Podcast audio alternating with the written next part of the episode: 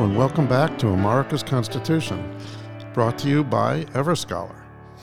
I'm Andy Lipka and here with Akil Amar again. Hello, Akil. Hey, Andy.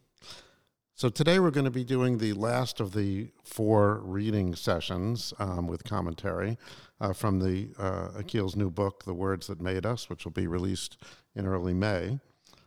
And um, you know, one place to to hear the podcast, uh, you can hear it, you know, through podcast uh, services like Apple Podcasts, Spotify, and so forth. But um, you can also hear it through the website, akilamar dot com. Um, and it's uh, akilamar.com slash podcast hyphen two. And that in some ways is a an ideal place to hear it because we have the show notes uh, and so forth. Plus we have access to all sorts of other material, um, you know, on the website. But actually there's another reason, which is that when the book is released, the website's going to take on the character of, of the author's website. We're going to include some uh, additional endnotes, Uh, and errata and things like that. And to our, our listeners, you can point out uh, possible errata yourself through the uh, facility we have on the website where you can leave questions or comments. And I, I'd really like to encourage you to do that both now and as we get into the into the book, um, after the book is released. Yeah, so in that sense, the book will be crowdsourced just a bit. I'm sure there are mistakes in it.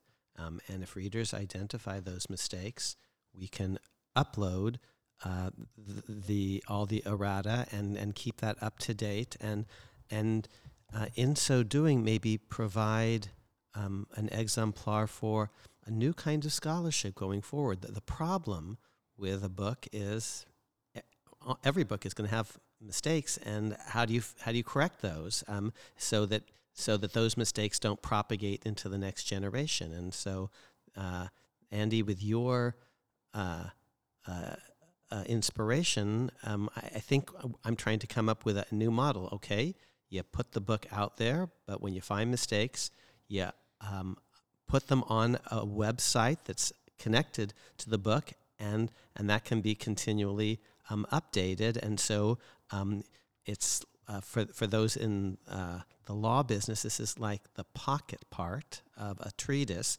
that um, updates the treatise in light of uh, more recent developments. And also the, the website is a supplement because the, the book is long, um, and there are, it has a, an academic quality as well as being, you know, readable by the general public. So there's quite a lot of endnotes.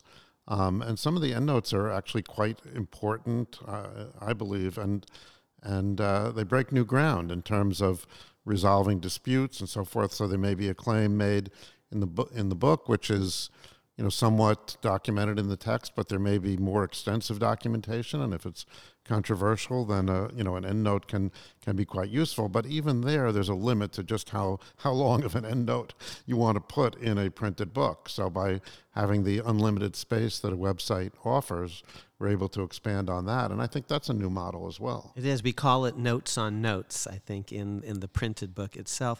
Uh, one final thought. Um, uh, this is, of course, a book about the Constitution, uh, the words that made us, uh, America's Constitutional Conversation, seventeen sixty to eighteen forty. Um, Andy, you and I are doing a podcast about the Constitution. We call it America's Constitution. Uh, the website is very much about the Constitution with all sorts of video links and, and other resources. Um, the Constitution itself was crowdsourced. I used that phraseology in m- my books. You had a small group of people who came up with a proposal, and then they uh, launched it, um, uh, inviting other folks to say, yes, we do.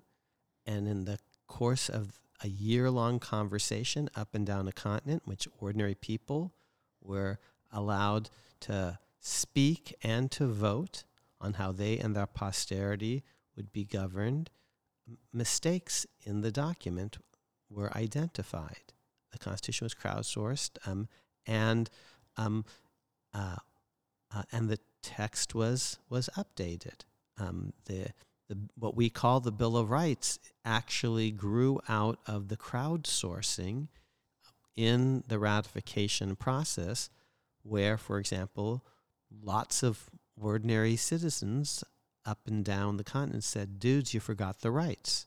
Um, these were smart people at Philadelphia. George Washington, Ben Franklin, Hamilton, Madison, James Wilson, et cetera. And they did forget the rights. And those rights existed in most state constitutions and weren't part of the original proposed Philadelphia Constitution. But the Constitution was crowdsourced. There was another actually big glitch in the Constitution. It was just a mistake. Uh, the initial House of Representatives was actually way too small uh, compared to state uh, lower houses. In fact, if you read the text of the Constitution carefully, it suggests that uh, the House of Representatives could shrink permissibly uh, to include uh, one representative per state. So in theory, you could have had Um, af- even after the first census, a House of Representatives of thirteen persons, smaller than the Senate, of which seven would be um, a quorum, of which four would be a majority of the quorum, uh, and and the text still reads that way.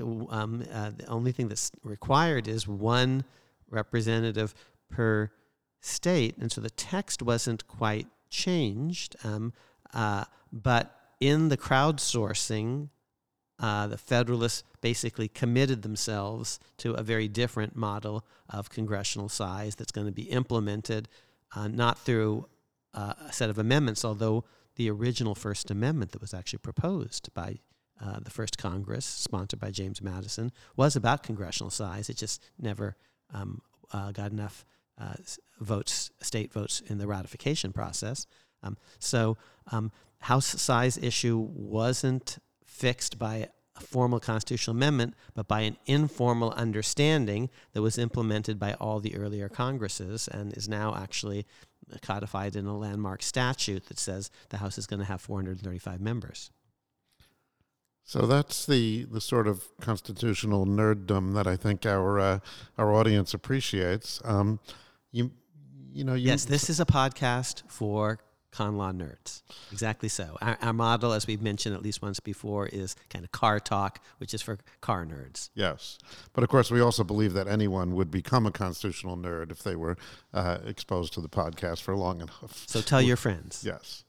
Um, but, you know, by by the same token, I think when you read the readings that we've had um, so far have not been focused on those sorts of details. Uh, they've been more historical and narrative, more presidential focused. Um, but I think that uh, there still is plenty of the Constitution in the book and cases and things like that, wouldn't you say? Yes. Um, this set of readings um, has been a little bit more biographical because I believe that one of the biggest things about the Constitution, and I didn't fully understand that before I began researching and writing this book, but the way in which it's most distinctive compared to the existing state constitutions is its supremely powerful executive branch. Um, Only one state governor has a, part, uh, a veto pen that is uh, uniquely his, just personal to him. In New York, the veto is wielded by a kind of council. Only in Massachusetts does the governor have uh, a veto pen. And the Massachusetts governor is elected annually. So four-year term, that's um, unheard of at the state level, re-eligible perpetually. That's not a typical feature of of um, all the state constitutions. Uh, the veto pen, the strong pardon pen, commander-in-chief power, independent election, so that you don't uh, from the legislature, so you don't have to always basically um, defer to and and and flatter the existing legislators. Um, That's the biggest new thing in the Constitution, really, compared to uh, state precursors, is a strong executive. That's why a few podcasts ago we talked about how central Washington is to the whole project. Well, once you understand that um, Washington is central to the project, it's Washington's Constitution, and therefore, and the presidency is really important, that's going to incline one, that is me as a as a writer, to tell the reader a lot about the early presidents. So um, so these sets of readings, they've been very much about a central actor in the Constitution, the presidents, um, and we've tried to tell that story, or I've tried to tell that story in the in the book and in these readings, narratively and biographically, by giving you lots of thick descriptions of Washington, Adams, Jefferson, and today um, we're going to um, bring Jackson into the conversation. Speaking of strong presidents. Indeed. So shall we start? Please. Uh, this first section is called Why Jackson. Born in seventeen sixty-seven, Andrew Jackson was a child of the Revolution. Over the course of his public life, he offered his fellow Americans a synthesis of Washington and Jefferson. He was a triumphant general, like Washington, and a rural lawyer, like Jefferson, a staunch unionist, Washington, and a friend of legitimate states' rights, Jefferson, a commanding personality, Washington, and a man of the people, Jefferson, a scourge of the British, Washington, and a champion of New Orleans, Jefferson. And, like both Washington and Jefferson, he was a Southern planter who owned hundreds of slaves. These parallels were not happenstance. The Constitution had created a fixed script with defined rules and roles for different actors. The most difficult role of all to enact was the American presidency. In the Constitution's first half century, only three men, Washington, Jefferson, and Jackson, won the role and then played it well enough to satisfy both the high demands of their contemporaries and the harsh judgment of history. It is thus not utterly coincidental that these three had certain things in common. What was so great about these three? What are we to make of the fact that the five other presidents in the first half century fell short by comparison? Let's begin by defining sound criteria of presidential success and presidential greatness. First, to even have a shot at being a great president, one must, of course, win the presidency. Marshall and Story were lofty judicial figures, but obviously not great presidents. John Marshall and Joseph Story were lofty judicial figures, but obviously not great presidents. Likewise, John Jay and Alexander Hamilton might well have made great presidents, but we will never know. Ditto for the later perennial presidential aspirants such as Daniel Webster and Henry Clay.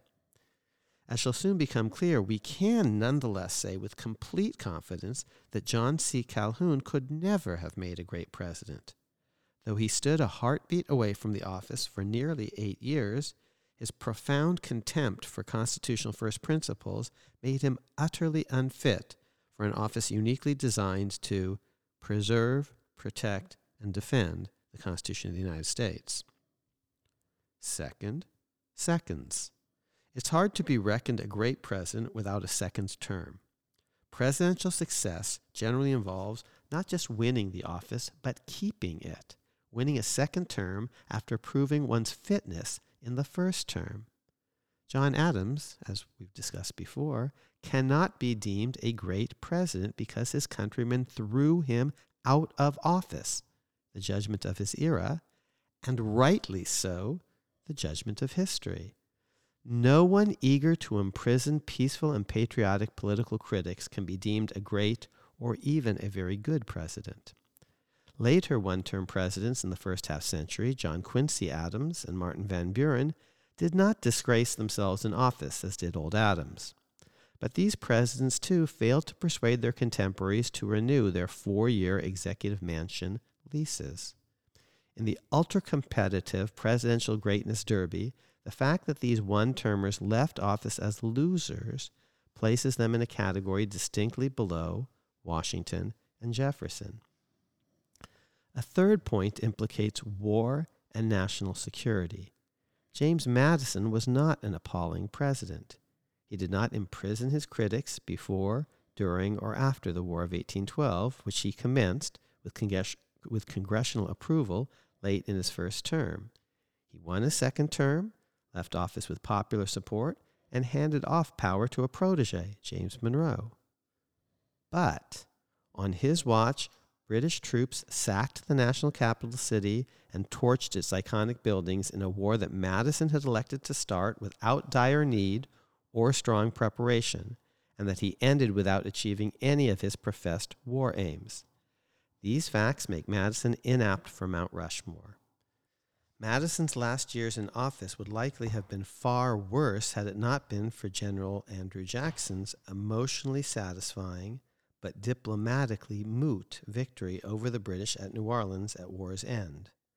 The battle occurred on January eighth, eighteen fifteen, a fortnight after the belligerents signed a Christmas Eve peace at Ghent in Europe, but before word had reached America.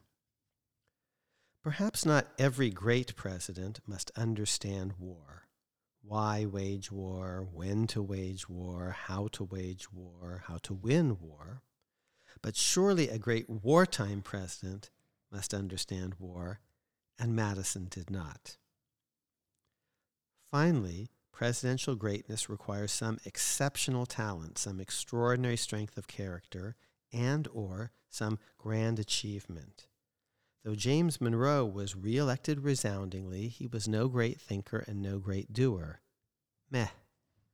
Even the less than great Adams and Madison placed titans on the Supreme Court, John Marshall and Joseph Story. James Monroe named Smith Thompson. More meh. By contrast, each of America's three greatest early presidents performed heroic deeds before taking office, and then did additionally impressive things in office. So, um, talking about presidential greatness, um, this is the Amar schema of presidential greatness. Yes, I, uh, presidential scholars um, play the ranking game. Um, uh, over the years, I've been polled from time to time um, about um, um, my uh, view of... of Uh, who was good and who wasn't, and lots of other folks are polled, and then the results are released. And and Americans still, they they, they like playing this game a little bit, um, but I think there's actually a, um, a purpose behind it. And I remember when I was drafting some of this, you were asking, like, well, wh- why does it matter who's up, who's down, who's great, who's not? And I said, oh, because we can actually try to learn uh, uh, from Uh, not just the ranking itself, but what made them good or less good, and are there lessons there? That was your word from a, a couple of podcasts ago. Are there lessons there for for us today? Why was Adams not so great? Oh, he was only a one-termer. Well, why was he a one-termer? Oh, because he actually imprisoned his political critics, which was uh, what we talked about actually in our last two episodes. The Sedition Act made uh, and Adams's policies under it made him a bad president, and Jefferson's repudiation of the Sedition Act even before he was elected. You know, that was in effect his implicit platform, the platform of the Jeffersonians, is where we oppose the Sedition Act. Um, that's, all those are factors for the greatness of Jefferson, and you know his wasn't an uncomplicated um Uh, presidency, uh, but but he opposed the Sedition Act and therefore gets elected and reelected. Adams supported the Sedition Act, enforced it ruthlessly, and got thrown out of office on his ass.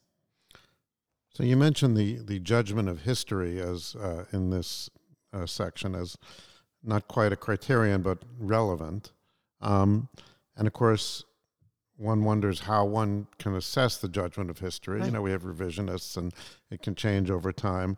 Um, but, you know, we, we might think of the judgment of history as the judgment of historians, but there's also an Amer- the American people's judgment in history. And I think uh, one might say what presidents are held up as models uh, currently for, uh, you know, candidates to be held ag- up against. So you mentioned, I believe, in our first podcast that Americans are continually trying to uh, elect George Washington and Abraham Lincoln, and that was the McCain-Obama, uh, um, you know, uh, election, in, you know, reenacted. Um, uh, so, do you do you consider that to be a relevant uh, criterion as well? Absolutely, and it may change over time. So, you, you just nailed it, Andy. It's the judgment of historians over time, and historians change their mind. Historians used to think Andrew Johnson was ill-treated in uh, the imp- his impeachment, Andrew Johnson.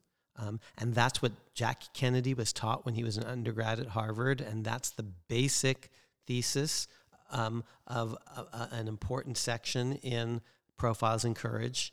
Um, and historians don't think that in general uh, today. The, the new revisionism uh, uh, synthesized by Eric Foner, embodied, let's say, in a recent book on the impeachers by Brenda Wineapple, very different view of Andrew Johnson, um, embedded a very different and more critical view in a nice biography, a very nice biography of Johnson uh, by Annette Gordon Reed. So, yes, the judgment of history is partly the judgment of historians, and that changes over time, historiography. But yes, the judgment of the American people subsequent to president's terms is also a huge part of the judgment of history, and that changes over time too, hence all the rankings um, uh, continually. Uh, and, and here are some pieces of evidence for that. Legal pieces of evidence, like the formal repudiation of the Sedition Act by an act of Congress on July fourth, eighteen forty, which we mentioned before, which is the fourteenth anniversary of the death of both Adams and Jefferson, and this law is siding with Jefferson against Adams, and, and that's part of the judgment of history. You and I have talked on many occasions, you've brought it up on many occasions, New York Times versus Sullivan, where the modern Supreme Court, um, the Warren Court, repudiates the Sedition Act, says it was unconstitutional. I think maybe even uses the phrase the, the the court of history. I think that phrase does appear in the in the New York Times decision, and and New York Times is a landmark case, and that's part of the judgment of history. So that's the judicial branch ab- above and beyond the House and the Senate that passed the eighteen forty law and the president who signed it. Okay, um, um, I mentioned in just the the excerpt I just read Mount Rushmore. Well, Mount Rushmore just didn't magically materialize. That was a political judgment made by the federal government um, that funded the whole project. Um, and and Americans every day go and visit Mount Rushmore. And maybe if we were doing it today, I'm not sure that t- Teddy Roosevelt makes the cut and not, say, Ronald Reagan, um, um, but those all fact because hi- history, uh, the judgment of history changes as as history proceeds. But yes, all of that is very relevant to me. So it's not just about my personal judgment. I am one historian, but it's not just about me. What do the other historians of my era think? What do the historians of previous era? What do they think? What does um, uh, Congress over time think? What does Um, the Supreme Court over time think? Um, um, what do ordinary Americans think, for example, in deciding which national parks to go to and which to boycott? Do they still draw inspiration from uh, Mount Rushmore? One uh, one president that I think, I mean, this is a little off the subject, but um, I think we're both, you and I both intrigued by this president is uh is John F. Kennedy. Now, there's a, a one-termer, obviously was not rejected by the American people in right. terms of re-election. Right. And yet, you know, the argument is made that uh, the Democrats keep trying to nominate John F. Kennedy, or at least to find him. Um, um, Biden is unusual because the Democrats tend to fall for the fresh face. The per- uh, except for Biden, Democrats in the modern era have won the first time they've run. Woodrow Wilson... Um, first time they run for the presidency, Woodrow Wilson, Franklin Roosevelt, Jack Kennedy. Um, Johnson is a little complicated because because he was already an incumbent. Um, uh, Jimmy Carter, Bill Clinton, Barack Obama, all fresh faces, and many of them post-J F K, kind of in the J F K model of the young new thing, the the the the, the new kid in town, the the the great hope. So um, and here's another thing about Kennedy, since um, if you're asking why he um, is such a template, um, and this is going to be a, uh, a big theme in my last chapter of this book called Adieus, how you leave the stage is really important. Dying well turns out to be really important.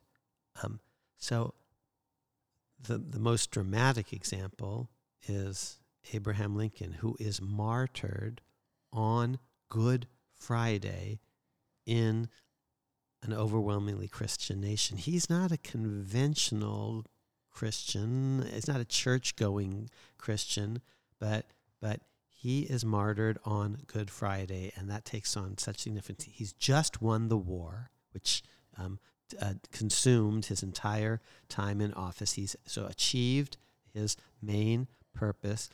Um, there are going to be all sorts of problems uh, that are going to emerge, but but he dies uh, before uh, uh, America has to confront all this, and so we just always ask ourselves, well, what would Lincoln have done? Wouldn't he have done much better job than Andrew Johnson, um, and he's succeeded by someone who's not so good. So he, he dies magnificently from the point of view of his reputation.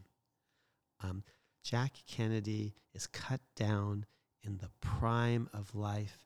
We think not so much of what he did, although he did inspire us in many ways, um, but what he might have done, all prompts. Imagine in, the, in an alternative universe, um, imagine he even wins re-election and all sorts of sex scandals and other things come out, an early version of Me Too on his watch.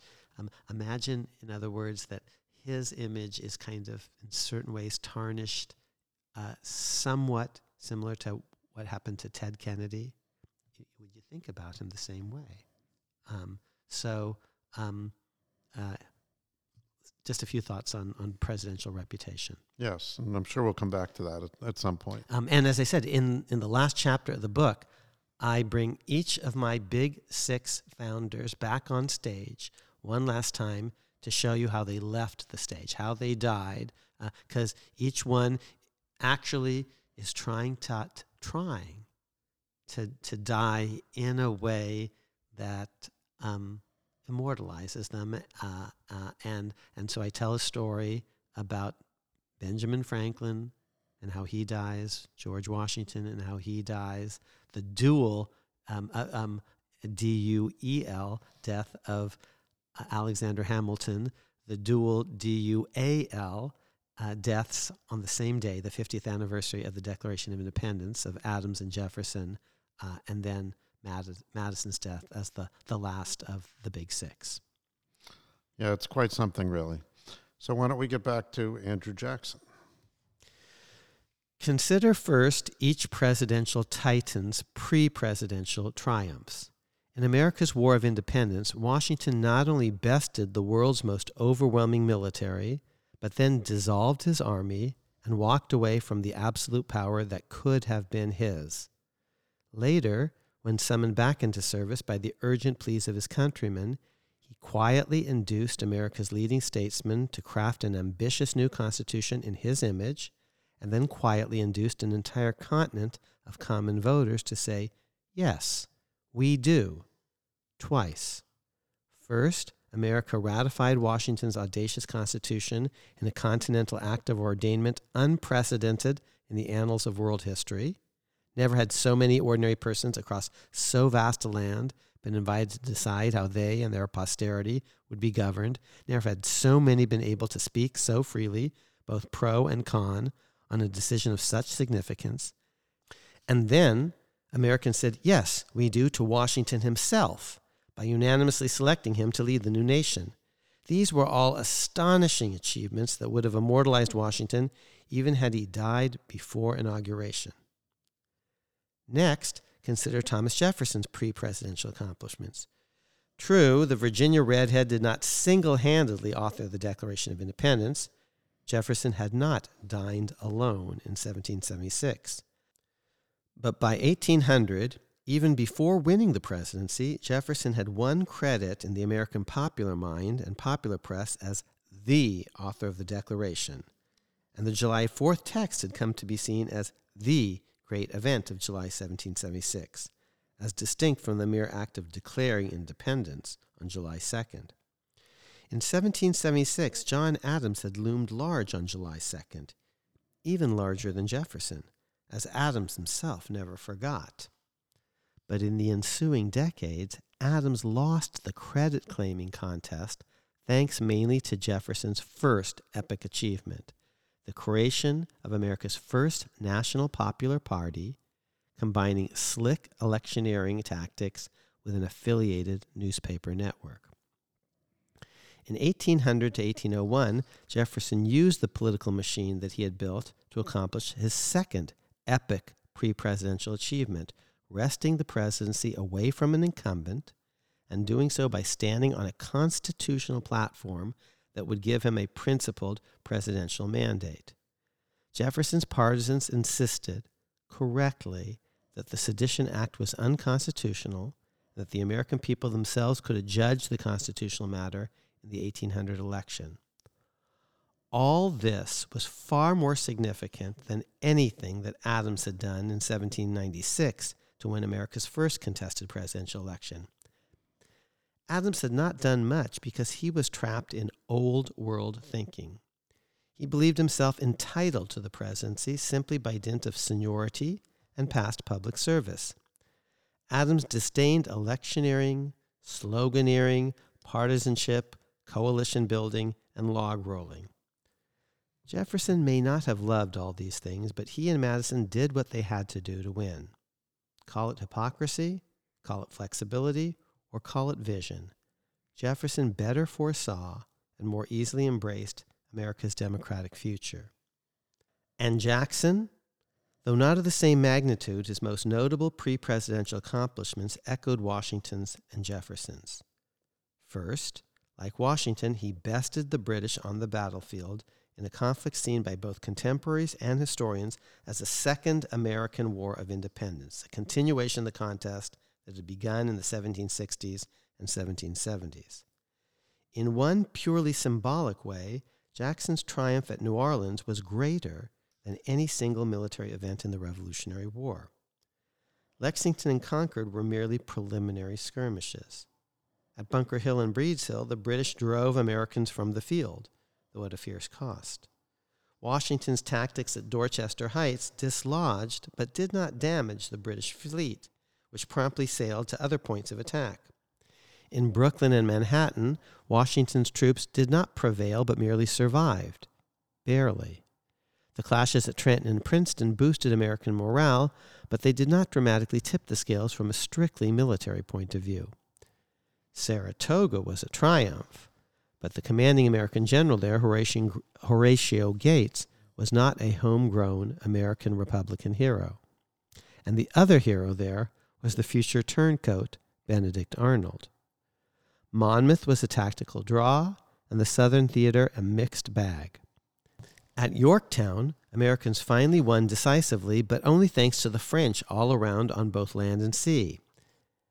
At New Orleans, by contrast, America alone, led by an authentic, homegrown American hero, Andrew Jackson, humiliated the British Army in a major European-style pitched battle. Britain suffered nearly twenty-five hundred casualties and losses, killed, wounded, missing, or captured, compared to some three hundred on the American side. America had decisively beaten Britain at its own game, and every American could henceforth hold his head high. True, weeks earlier the war had formally ended in a draw at the Ghent peace talks, with each belligerent agreeing to return to the status quo antebellum. At Ghent, Madison had failed to achieve any of his initial war aims. Britain continued to assert a right to search American ships on the high seas and to seize, impress, alleged British deserters. America pried no Canadian land loose from Britain, as Madison had all but promised at the outset. Nothing that happened at New Orleans altered the formal terms of peace, which the President and the Senate blessed in February eighteen fifteen. Even so, New Orleans mattered, hugely. The War of eighteen twelve was driven by American honor and American emotion. The passions that were on display in the seventeen sixty-one Boston courthouse continued to throb a half-century later. In countless ways, Americans felt demeaned by Britain. The British were arrogant, insolent bullies who treated their transatlantic cousins with contempt. at New Orleans, a homegrown Republican-American general and a homegrown Republican-American army at long last punished the British snobs and put them in their place. If Washington was America's answer to George the Third, if Marshall was Lord Mansfield's equal, and if Story would become the new nation's Blackstone, so Jackson was the new world's Wellington. The defeated general at New Orleans, who lost both the battle and his life, was in fact Wellington's high-born brother-in-law, Major General Sir Edward Pakenham. Several of Jackson's other notable pre-presidential achievements synthesized the best of Washington and Jefferson, as he used his military prowess and backcountry experience, Washington, to add new lands to America's domain, Jefferson. In eighteen fourteen, Jackson's forces smashed a band of Red Stick Creek Indians at the Battle of Horseshoe Bend in modern-day Alabama.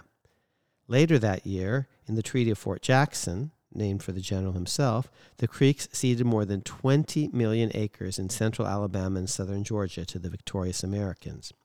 In eighteen seventeen to eighteen eighteen, Jackson's troops chased nettlesome Seminole and Creek warriors into West and East Florida, territory then claimed by Spain, and managed to grab control of the region.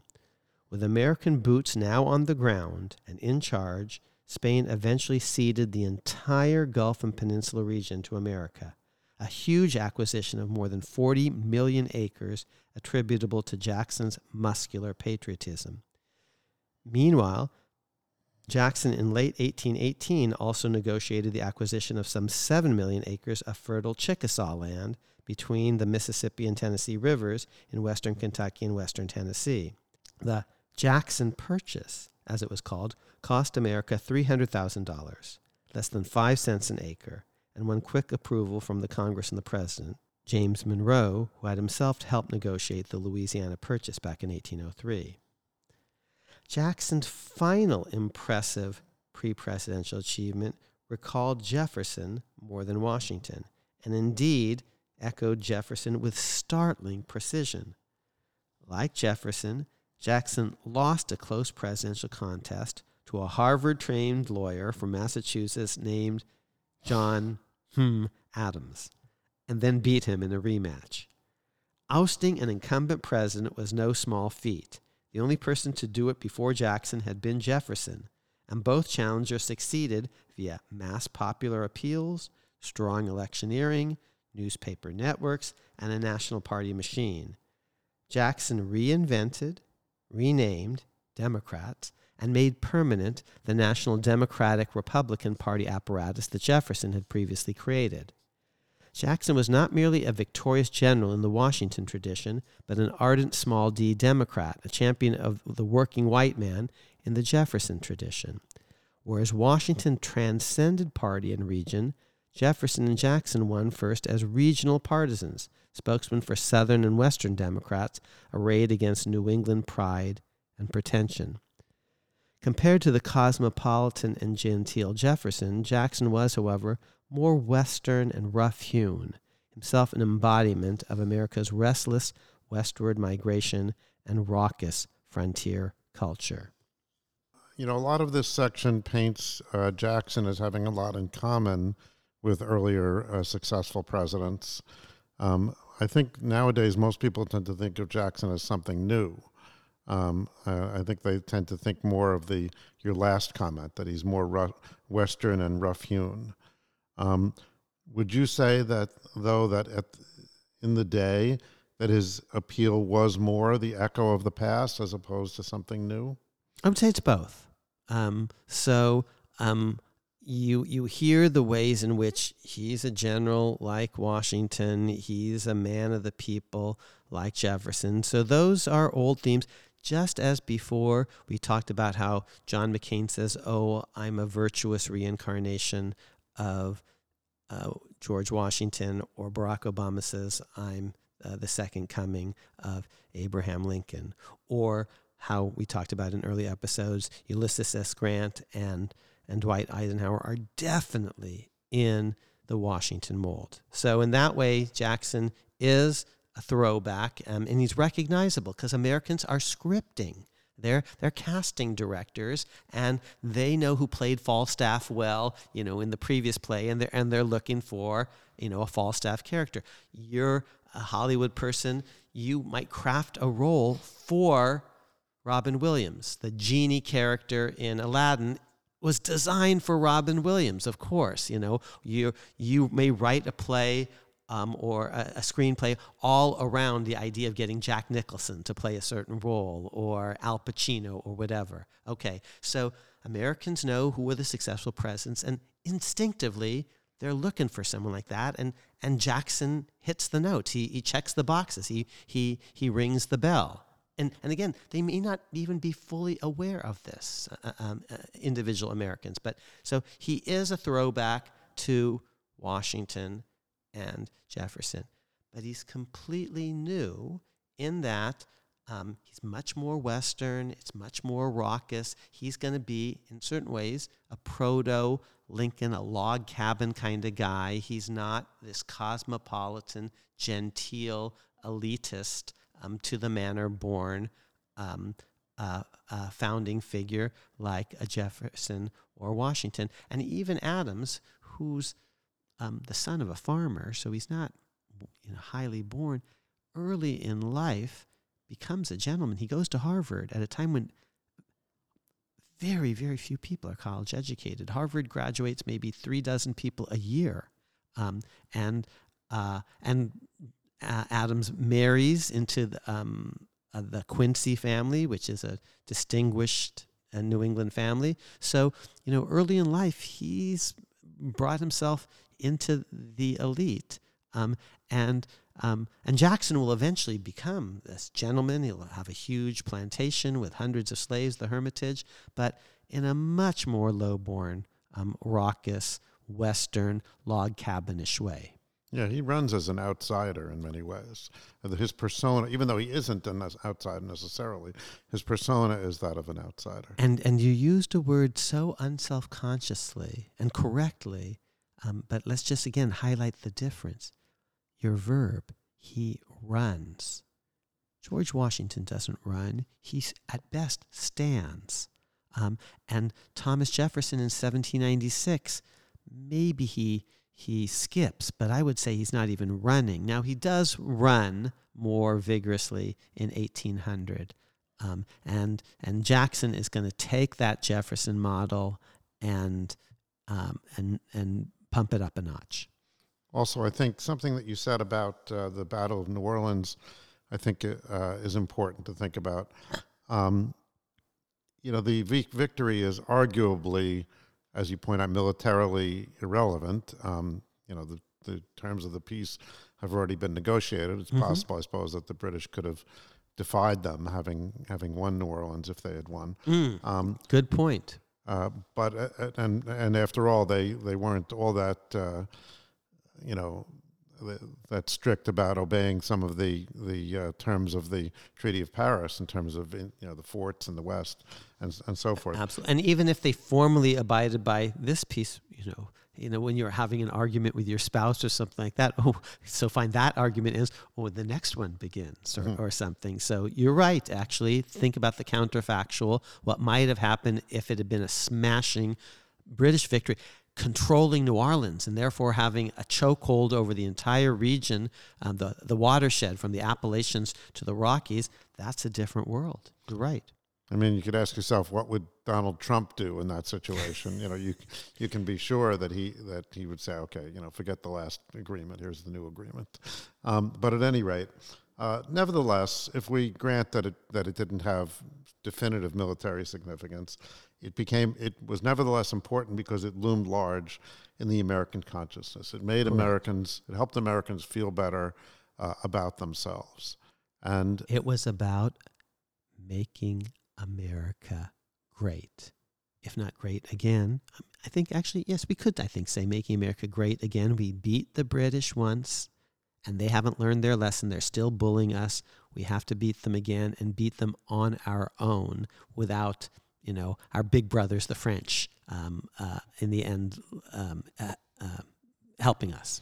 Yeah, I mean, I'm allergic to that, that language, but uh, but at any rate, I you think can it's you more, can see it's more about conceiving America as great. In other words, it's America was not yet great at that point. Americans uh, thought so, uh, and and and part of the um, the conflict in the Revolutionary War and in the Second War of Independence is a cultural conflict because the Americans feel that the that they're, they're Englishmen in America and they think their big brothers, their their cousins, are bullying them and disrespecting them. And to miss all of that cultural, um, honor-based mm-hmm. um, dynamic uh, in both the First War of Independence and the Second is to miss something important, I think.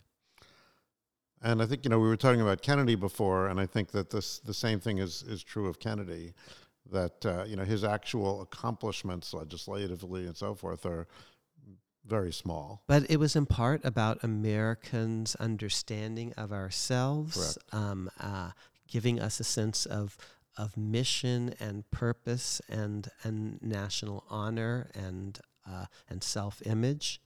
Uh, and you and I are big fans of Charlie Johnson, um, who uh, helped uh, create at Yale a grand strategies program, and you and I have talked about that. Uh, and and you're the one who actually reminds me um, about Thucydides, um, who's taught in a grand strategies uh, tradition and program. And yes, um, Uh, n- n- wars and nations go to war partly about their interest and partly uh, motivated by fear. But you are the one who keeps reminding me it's also all about honor. And Andrew Jackson's all about honor. Um, and and the wars of independence, both uh, the first and second uh, wars of independence, seventeen seventy-six and eighteen twelve, are wars of honor in part. And that too is a matter of the of the, the rank and file, that they can feel their own sense of honor. So we should move on. Once in office, each of America's three most successful early presidents continued to achieve. In the process, these three proved that in the right hands, the presidency as created by the Constitution could work rather well. President Washington launched and stabilized the Union. President Jefferson doubled its landmass, and President Jackson preserved, protected, and defended the Constitution against nullifying extremists led by his own Vice President, John C. Calhoun. Each of the three thus helped the Constitution pass a critical test early in the document's life cycle. Although the framers at Philadelphia had tried to learn from the past, they had also chosen to break with all previous historical experience. The Constitution and the presidency were truly novel. No prior democracy in history had ever aimed to span nearly so large a land over quite so heterogeneous a population. Various ancient republics and Britain had blended democratic ideas and institutions with major elements of hereditary political power. America aimed to repudiate hereditary rule entirely in all three branches of government. Hereditary slavery, which factored into apportionment rules, was the enormous exception. Could the Philadelphia br- blueprint actually work in practice, as its friends had hoped and predicted it would? President Washington proved that it could. But that was only the first great test. After all, the document and the presidency had been designed by and for Washington himself. After Adams's failed efforts to fill his predecessor's shoes, President Jefferson proved that the system could work for someone other than George Washington. That was the second great test. Then came the third great test. Could the system work for the next generation? Could America first produce and then identify new figures large enough to fill the enormous shoes of Article two? Once in office, could presidents who were merely founding sons and not founding fathers do the job? Unlike British monarchs, American presidents would not be trained from birth to head the nation. Unlike British prime ministers after eighteen thirty-two, a year that saw major parliamentary reform, American presidents would not necessarily command the ongoing support of the national legislature, nor could they hide behind a collective and coalitional cabinet. Rather, Article two vested massive power in one man, alone, electable and re-electable independently of the Congress. post-founding America would need to consistently produce and then consistently select presidents big enough to hold their own against possible assaults from powerful states and from Congresses perhaps controlled by captious critics and rivals. The Jackson presidency proved that the Constitution was indeed robust enough to work not merely for the founding generation, but for posterity. You know, this is a very important issue that you identify here, the notion of the post-heroic generation. Um, and that, of course, uh, you know, when the when all the great work was done, you know, when the the, the revolution took place, the, uh, the the war was won, the Constitution was uh, was founded, the the country was launched.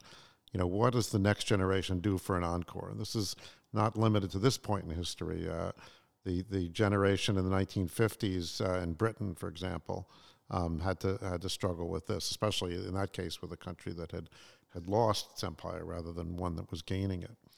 And Jackson's presidency, as you say, is perhaps the first to face this this issue. And you know who identified that, this as the issue, and identified Jackson in particular as a as a key figure, was Abraham Lincoln in the Lyceum Address of eighteen thirty-eight, where he talks about the future of our democratic institutions and the the problem of the towering genius. And he's clearly referring to Andrew Jackson at this point, that someone that is that we have to watch out for, as being anointed by, uh, as our hero to solve our problem of what do we do as the post-heroic generation. So given that kind of quandary, or, or how do you feel that Jackson measures up? To, did did he exceed? Well, you don't really get into it right here, but did he, did he exceed his mandate, uh, be, you know, uh, or did he fulfill the role that this generation needed? So there's this, if we were Freudian, um, Oedipal dynamic. We're now moving from founding fathers to founding sons.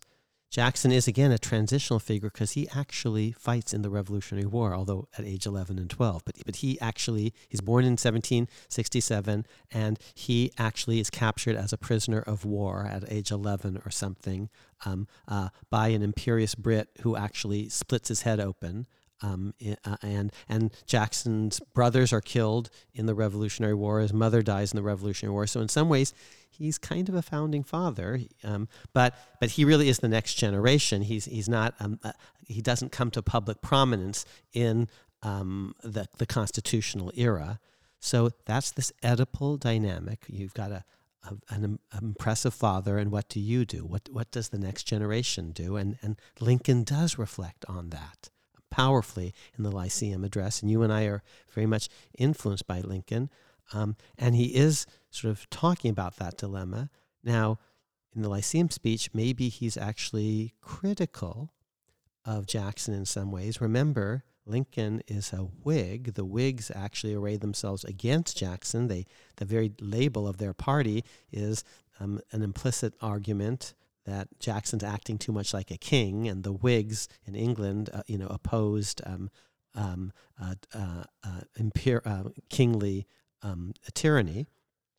So Lincoln associates himself with the critics of Jackson, the, a young Lincoln, someone like Henry Clay.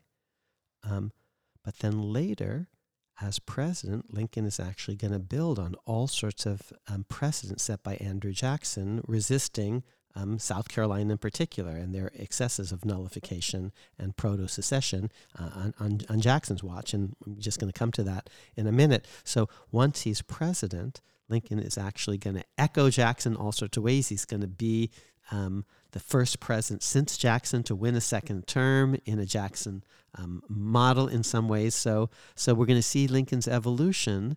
Um, early on, he's a critic of Jackson.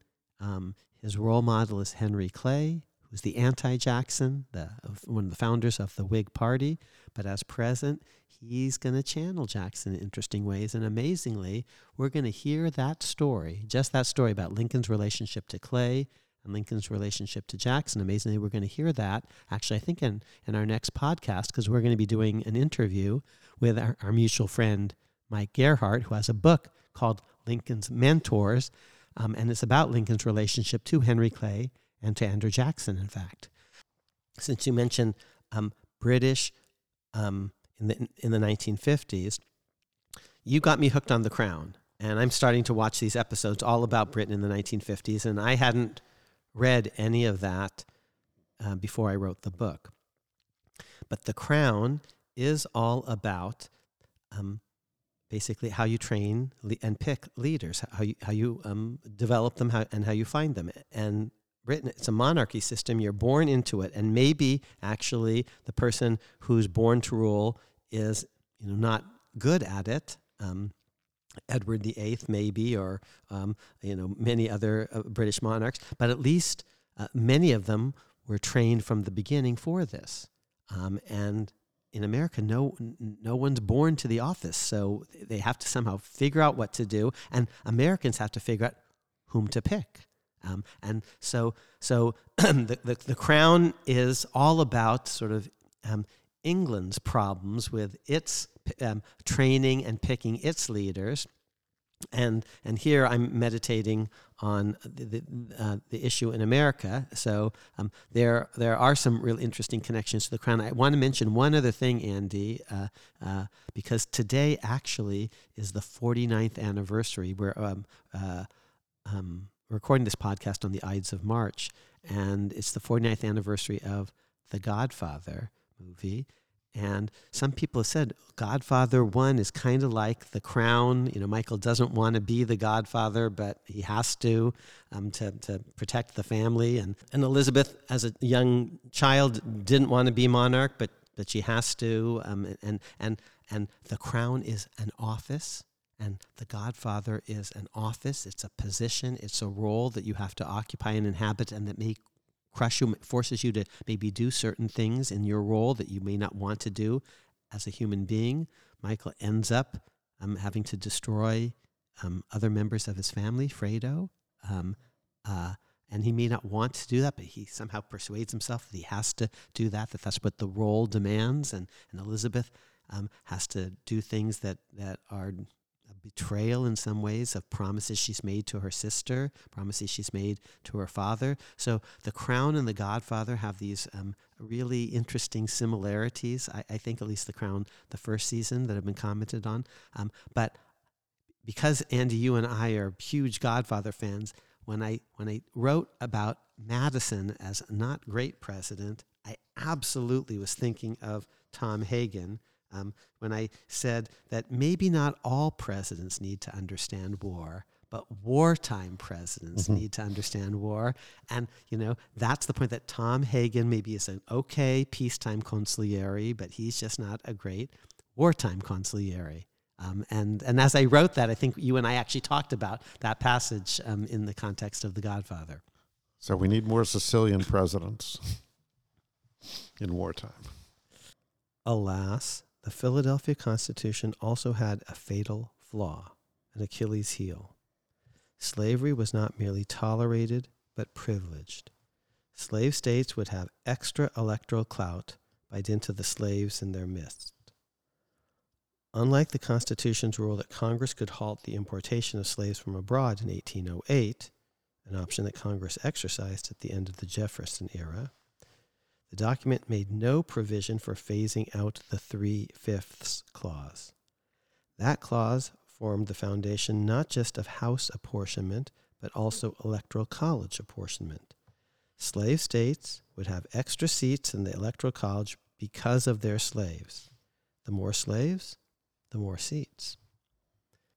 After the Three-Fifths Clause notoriously provided Jefferson's margin of victory, leading New Englanders urged that any potential Twelfth Amendment revising the rules of presidential and vice presidential election should also eliminate or phase out this mathematically unrepublican clause. Jeffersonians ignored these pleas, and Americans continued to give an inside track to its slaveocracy in its presidential election system. Until Lincoln, America's presidents were all Southern slaveholders or Northern appeasers, including both Adamses while in office. Prior to eighteen sixty-one, no sitting president, indeed not a single incumbent cabinet officer, ever called for slavery's eventual abolition, even gradually with full compensation to slave masters. In eighteen oh three to eighteen oh four, President Jefferson, a Virginian, acquired vast new lands for America, but he took no steps at that magic moment to prevent slavery's spread. In eighteen twenty, President Monroe and other Virginians signed a bill, the Missouri Compromise, excluding slavery from some Western land while allowing slavery in other large tracts. Both of Virginia's senators opposed the slavery restriction, the so-called Thomas Amendment, named for Illinois Senator Jesse B. Thomas, excluding slavery from the Louisiana Purchase Territory, apart from Missouri, north of the latitude line thirty-six thirty. In the House, nearly half of the no votes came from eighteen Virginia members. In private correspondence, ex-presidents Jefferson and Madison sided with these Virginia reactionaries. Madison even questioned the constitutionality of the prohibition. Centuries earlier, Virginia had lost her own virginity, and now many leading Virginians stopped insisting, as they once had, on preserving the virginity of America's West to the maximum extent possible. Old Madison's new position was particularly disappointing and outlandish, and has been ignored or minimized by most of his admiring modern biographers. His new notion that Congress lacked authority to prohibit slavery in federal territory was utterly inconsistent with the Constitution's text, enactment history, and early implementation under President Washington and his then Prime Minister, Madison himself. The document unequivocally gave Congress plenary power to regulate territories, where no competing state law existed, and thus federalism concerns were minimal. Here's the quote from the Constitution. "Congress shall have power to make all needful rules and regulations respecting the territory belonging to the United States," unquote. Even before the Philadelphia Convention ended, the Confederation Congress, building on ideas initially proposed by none other than Thomas Jefferson, had prohibited slavery in the Northwest Territory. In the ratification process, leading anti-slavery Federalists such as James Wilson had publicly reassured anti-slavery Northerners that Congress under the Constitution would follow this template.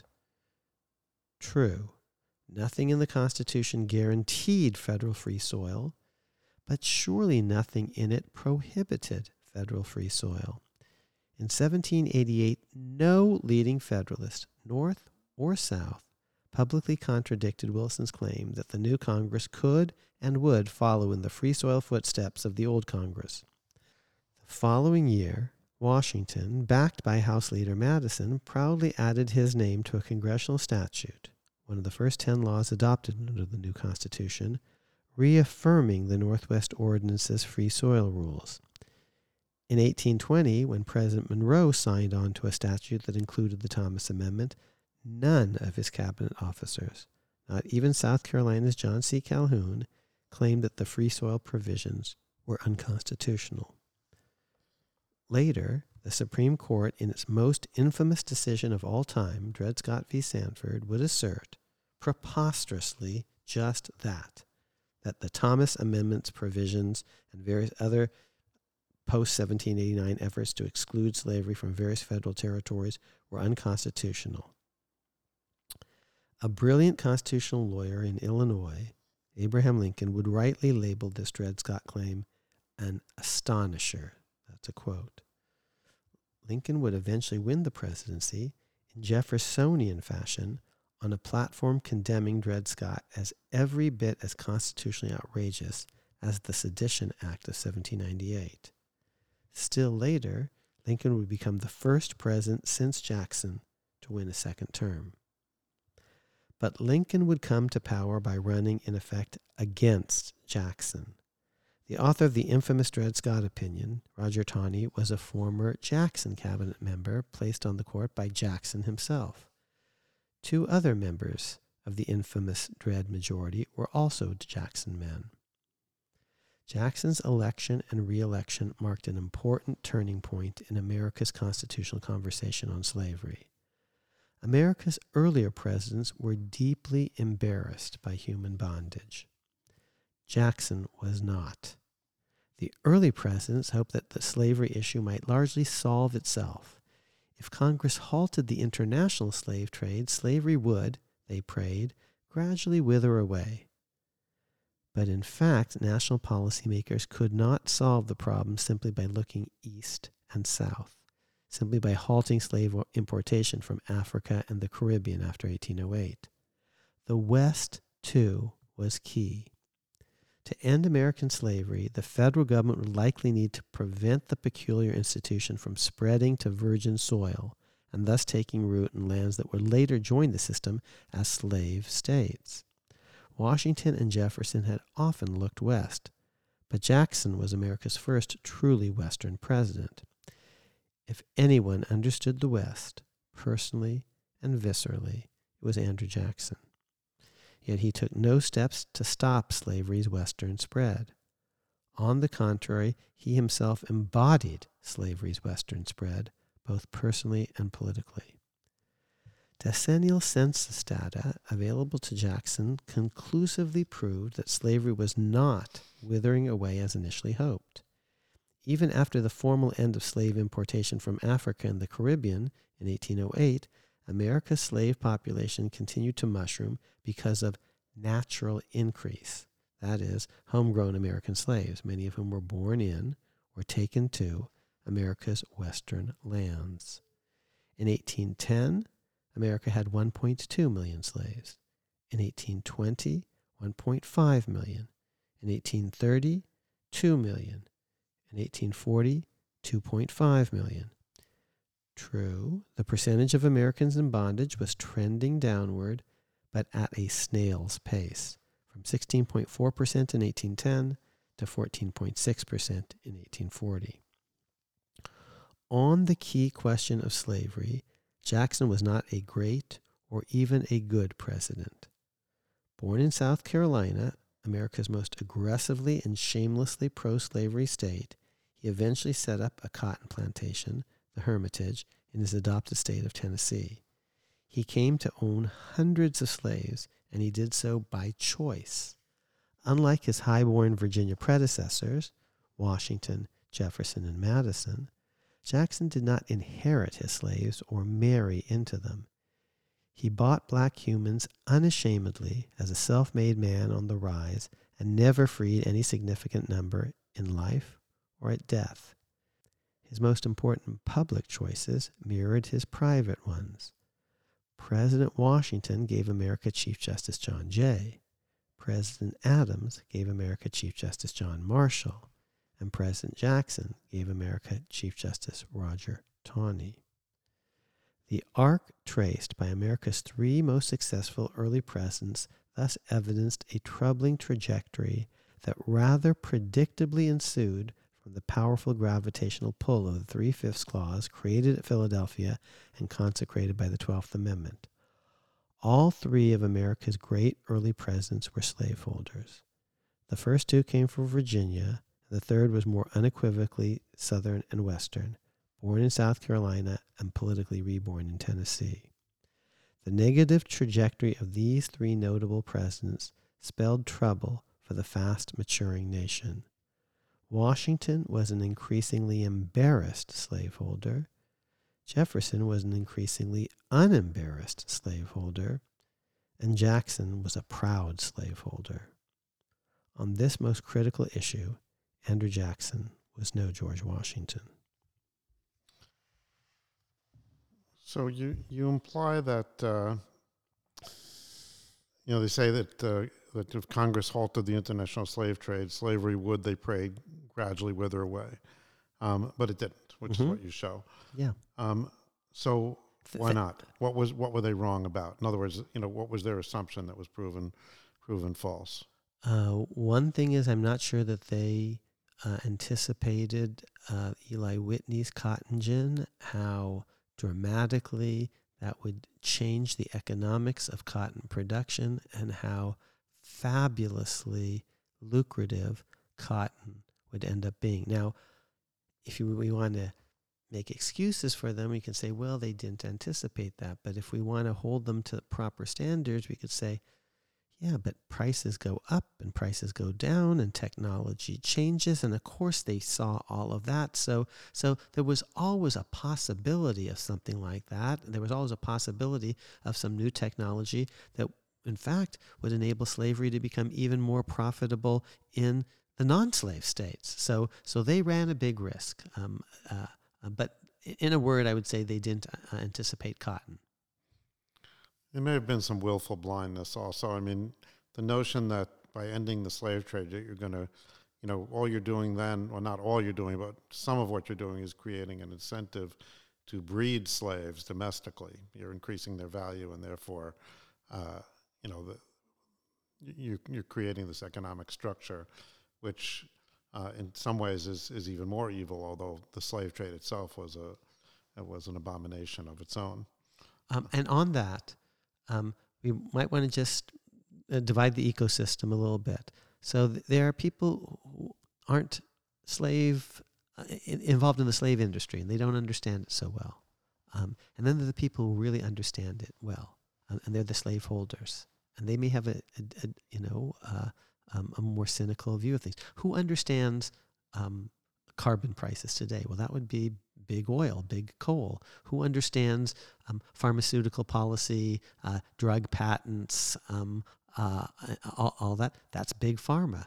Um, so um, uh, big slavery understands the economics of slavery better and keeps quiet about certain things because they're making money off of it. And the Northerners who aren't in this industry piously hope that it'll go away, but but they don't understand it perhaps as well as um, as the people in the industry. And of course, big slavery means South Carolina. Um, and n- to not let other folks off the hook, eventually it will come to mean big insurance, um, big banking in the North, big shipping.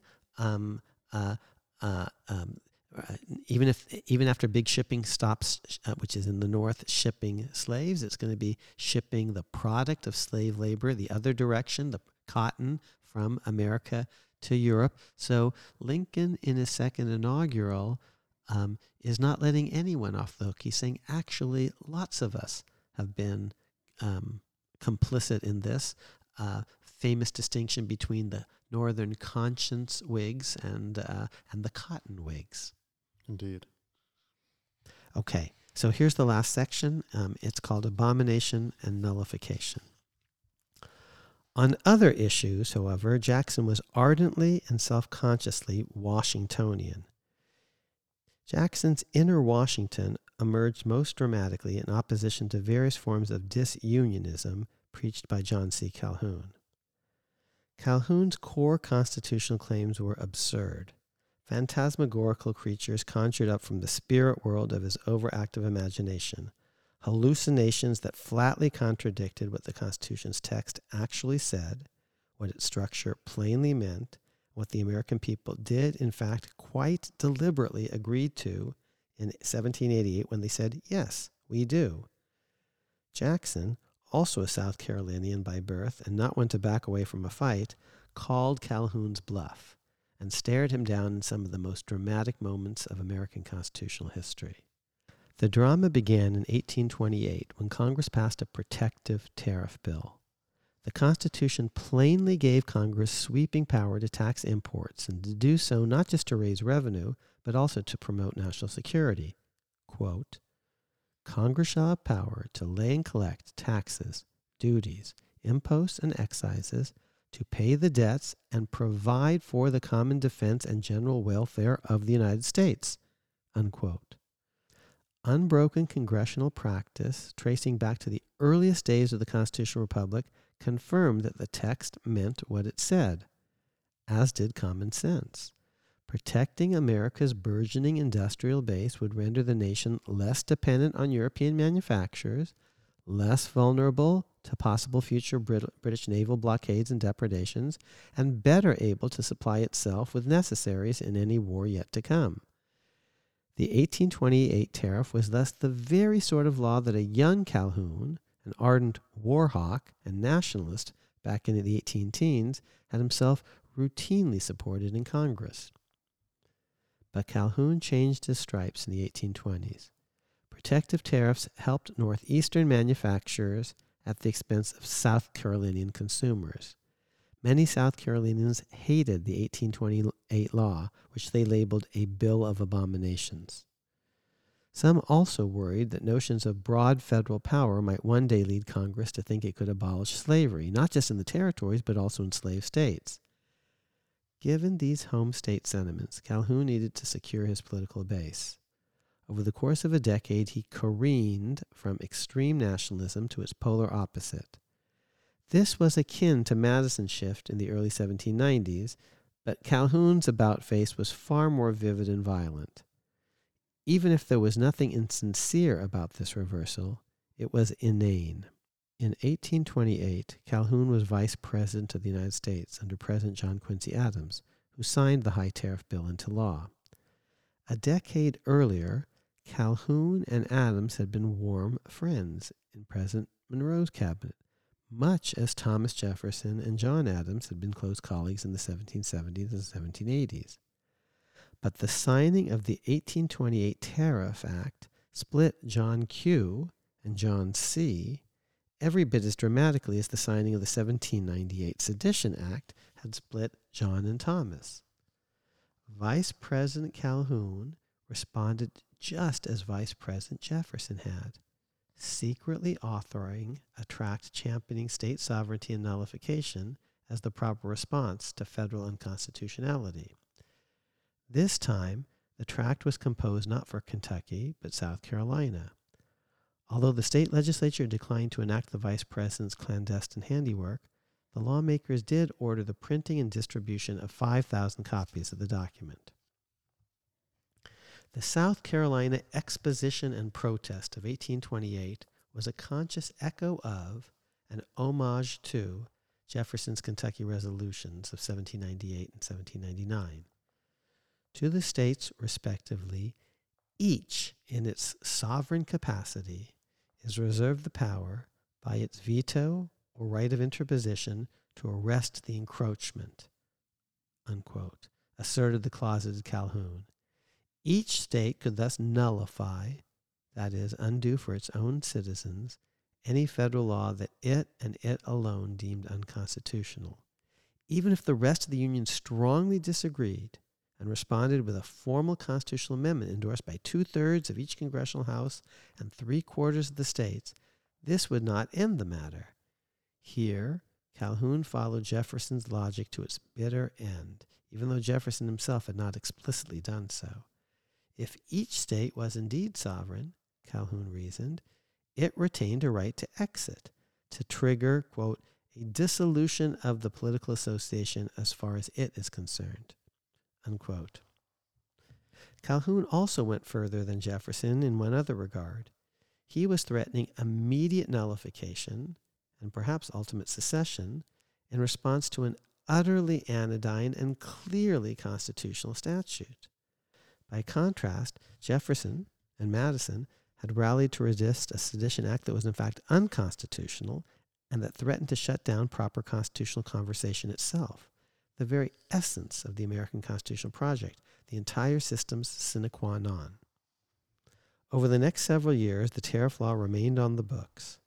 Jackson wrested the presidency from Adams in the election of eighteen twenty-eight, while Calhoun won re-election as vice president separately and independently, per the Twelfth Amendment. Jackson believed in limited federal power and legitimate states' rights. He, too, was a proud Jeffersonian. But nullification and secession were to him, as they had been to Washington, anathema. The strong unionism of both Washington and Jackson had common roots. Both battlefield generals understood that an indivisible union was essential to America's ability to repel Britain or France, if necessary. Also, although the national security aspects of the eighteen twenty-eight Tariff Act may have failed to move most South Carolinians, they struck a chord with Jackson. Jackson and Calhoun thus had entirely different understandings of the Founder's legacy. In eighteen thirty, at a Democratic Party Jefferson Day dinner, a partisan event in honor of the party's recently deceased founding father, Jackson rose to propose a toast. Fixing Calhoun with a steely gaze, as if in a duel, he raised his glass to, quote, our federal union, it must be preserved, unquote. This was pure Washington. Calhoun coolly countered with a Jeffersonian toast of his own, quote, "The Union, next to our liberty, the most dear. May we all remember that it can only be preserved by respecting the rights of the states and distributing equally the benefit and burden of the Union." Unquote. Over the next three years, the confrontation between the two native South Carolinians, both Scotch-Irish and both fierce, widened and burst into full view. In mid eighteen thirty-one, Calhoun issued public remarks from his Fort Hill home, proclaiming nullification as the fundamental principle of our system. In mid eighteen thirty-two, Jackson signed into law a revised tariff bill with gentler rates to placate South Carolina, but the state refused to back down. In late eighteen thirty-two, the state legislature called an ad hoc state convention that in turn purported to nullify both the eighteen twenty-eight and eighteen thirty-two laws, declaring them unenforceable in South Carolina. Siding with his home state and home base, Calhoun promptly resigned from the vice presidency so that he could represent South Carolina as a U S senator. In his nullification proclamation of December tenth, eighteen thirty-two, a declaration that deserves to be remembered today alongside other landmark presidential pronouncements, such as Washington's seventeen ninety-three Neutrality Proclamation and Lincoln's eighteen sixty-three Emancipation Proclamation, Jackson responded with a forceful statement of first principles. Here's a long quote, but it's just vintage Jackson. "Our social compact in express terms declares that the laws of the United States, its Constitution and treaties made under it, are the supreme law of the land, and for greater caution adds that the judges in every state shall be bound thereby, anything in the Constitution or laws of any state to the contrary notwithstanding." If this nullification doctrine had been established at an earlier day, the Union would have been dissolved in its infancy. The doctrine of a state veto upon the laws of the Union carries with it internal evidence of its impracticable absurdity, and our constitutional history will afford abundant proof that would it would have been repudiated with indignation had it been proposed to form a feature in our government. I consider, then, the power to annul a law of the United States assumed by one state incompatible with the existence of the Union, contradicted expressly by the letter of the Constitution, unauthorized by its spirit, inconsistent with every principle on which it was founded, and destructive of the great object for which it was formed. Jackson went on to wrap himself in the mantle of George Washington and make a classic and compelling originalist argument. That is, an argument based on the Constitution's text and structure and the original understanding of the American people in seventeen eighty-eight when they had agreed to the document. Here's another long quote from Jackson. "Did the name of Washington sanction, did the states deliberately ratify such an anomaly," that is, nullification, "in the history of fundamental legislation? No, we were not mistaken. The letter of this great instrument is free from this radical fault. Its language directly contradicts the imputation. Its spirit, its evident intent contradicts it. No, we did not err. Our Constitution does not contain the absurdity of giving power to make laws and another power to resist them.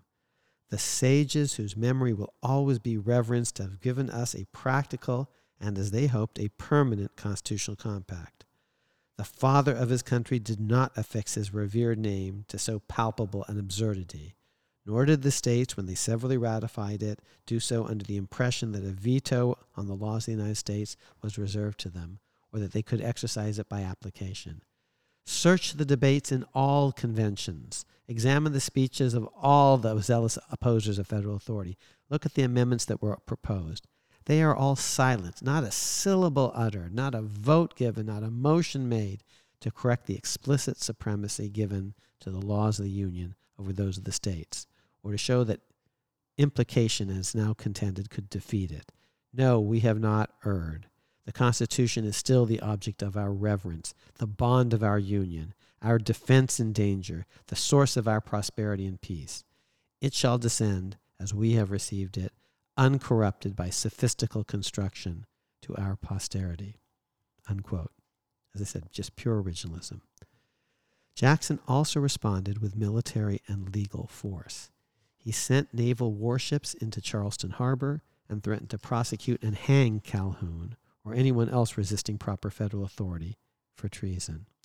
In February eighteen thirty-three, Congress passed, over Senator Calhoun's vociferous objections, a force bill expanding federal court jurisdiction in revenue cases and authorizing broad use of federal military power to overcome local efforts to obstruct federal law or federal officers. Like eighteen hundred, eighteen thirty-two was a presidential election year.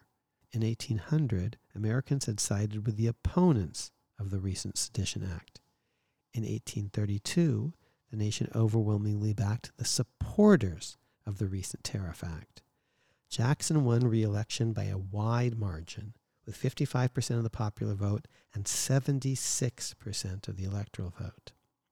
Roughly thirty-seven percent of the popular vote and seventeen percent of the electoral vote went to another nationalist candidate, Henry Clay.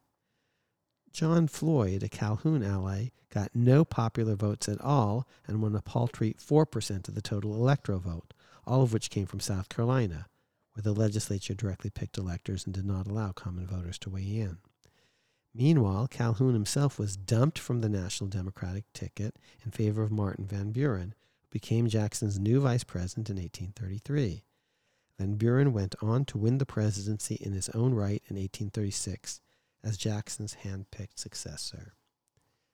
In all of this, America, in effect, once again, voted for George Washington. So later, thirty years later, we'll have the secession crisis and harkens back to this. You know, at that point, secession, you know, spread like a virus. But here, the nullification appeared to be confined largely to South Carolina. Do you attribute that to the decisive action by Jackson or some other factor? Well, it's, you know, hard, you know, the what if, the counterfactual. So if Buchanan, who was president when South Carolina um, pulled its stunt in uh, December of eighteen sixty and early eighteen sixty-one. This is the lame duck problem that we talked about before. If Buchanan hadn't been pusillanimous, if he had had a, um, a, a backbone of steel like Andrew Jackson, would South Carolina have been once again isolated and forced to back down? We will never know. He didn't try. Um, by the time Lincoln takes office, it's later in the game, and South Carolina has stolen a march. It's it's um, gotten um, uh, other southern states uh, on on board. Um, uh, Lincoln uh, eventually is going to respond with force and invoke at every turn Andy Jackson's proclamation and example. And indeed, Andy, I think we can tell our, our audience now that um, uh, our n- next podcast, I think, is going to feature an interview with the great Mike Gerhart, who has a new book out about Lincoln entitled Lincoln's Mentors. And uh, and, and Mike identifies five mentors in particular, and some that you might not have guessed. And one of them is none other than Andrew Jackson, because Mike recognizes that as president, when it comes to unionism, Lincoln is going to stand not just on the shoulders of George Washington, but very much on the shoulders of Andrew Jackson. Um, and and and Mike's going to share that story with us and other stories um, in our next podcast. We've we've already um, taped the interview um, and uh, can't wait to share it with our audience. So we'll leave you with that, with the anticipation of uh, of, of an, a fascinating interview on this new book and also on uh, Professor Gerhart's uh, expertise on impeachment as well. But for now, uh, there's also way more about Andrew Jackson. Um, you know, you might say, what about the Indians? You know, it's in there. Um, and but I guess you just have to wait for the book. Um, which is available for pre-order. Yes, indeed. Amazon dot com, among other places. So thank you, Akil. Thanks as always, Andy.